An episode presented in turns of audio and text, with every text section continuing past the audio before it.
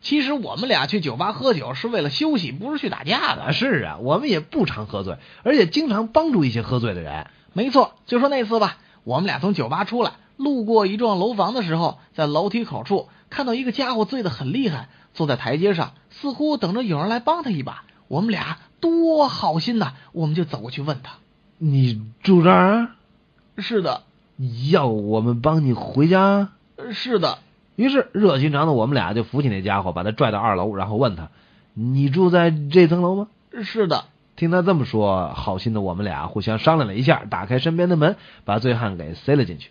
因为我们并不希望醉鬼的家人以为我们俩把他灌醉了。可是等了我们下楼以后，出乎意料的是，我们又看到一个醉鬼，跟刚才那人长得是非常的像啊。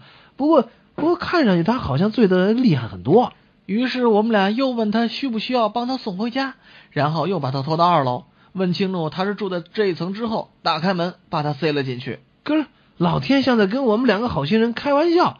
当我们到楼下之后，又发现一醉鬼，而且比前两个他醉得更厉害了。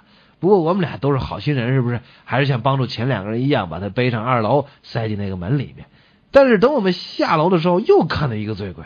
我们俩正想过去问问到底怎么回事呢，那醉鬼就像见了鬼一样，发疯的跑到不远的警察跟前，对警察大声的说：“警警警警察！”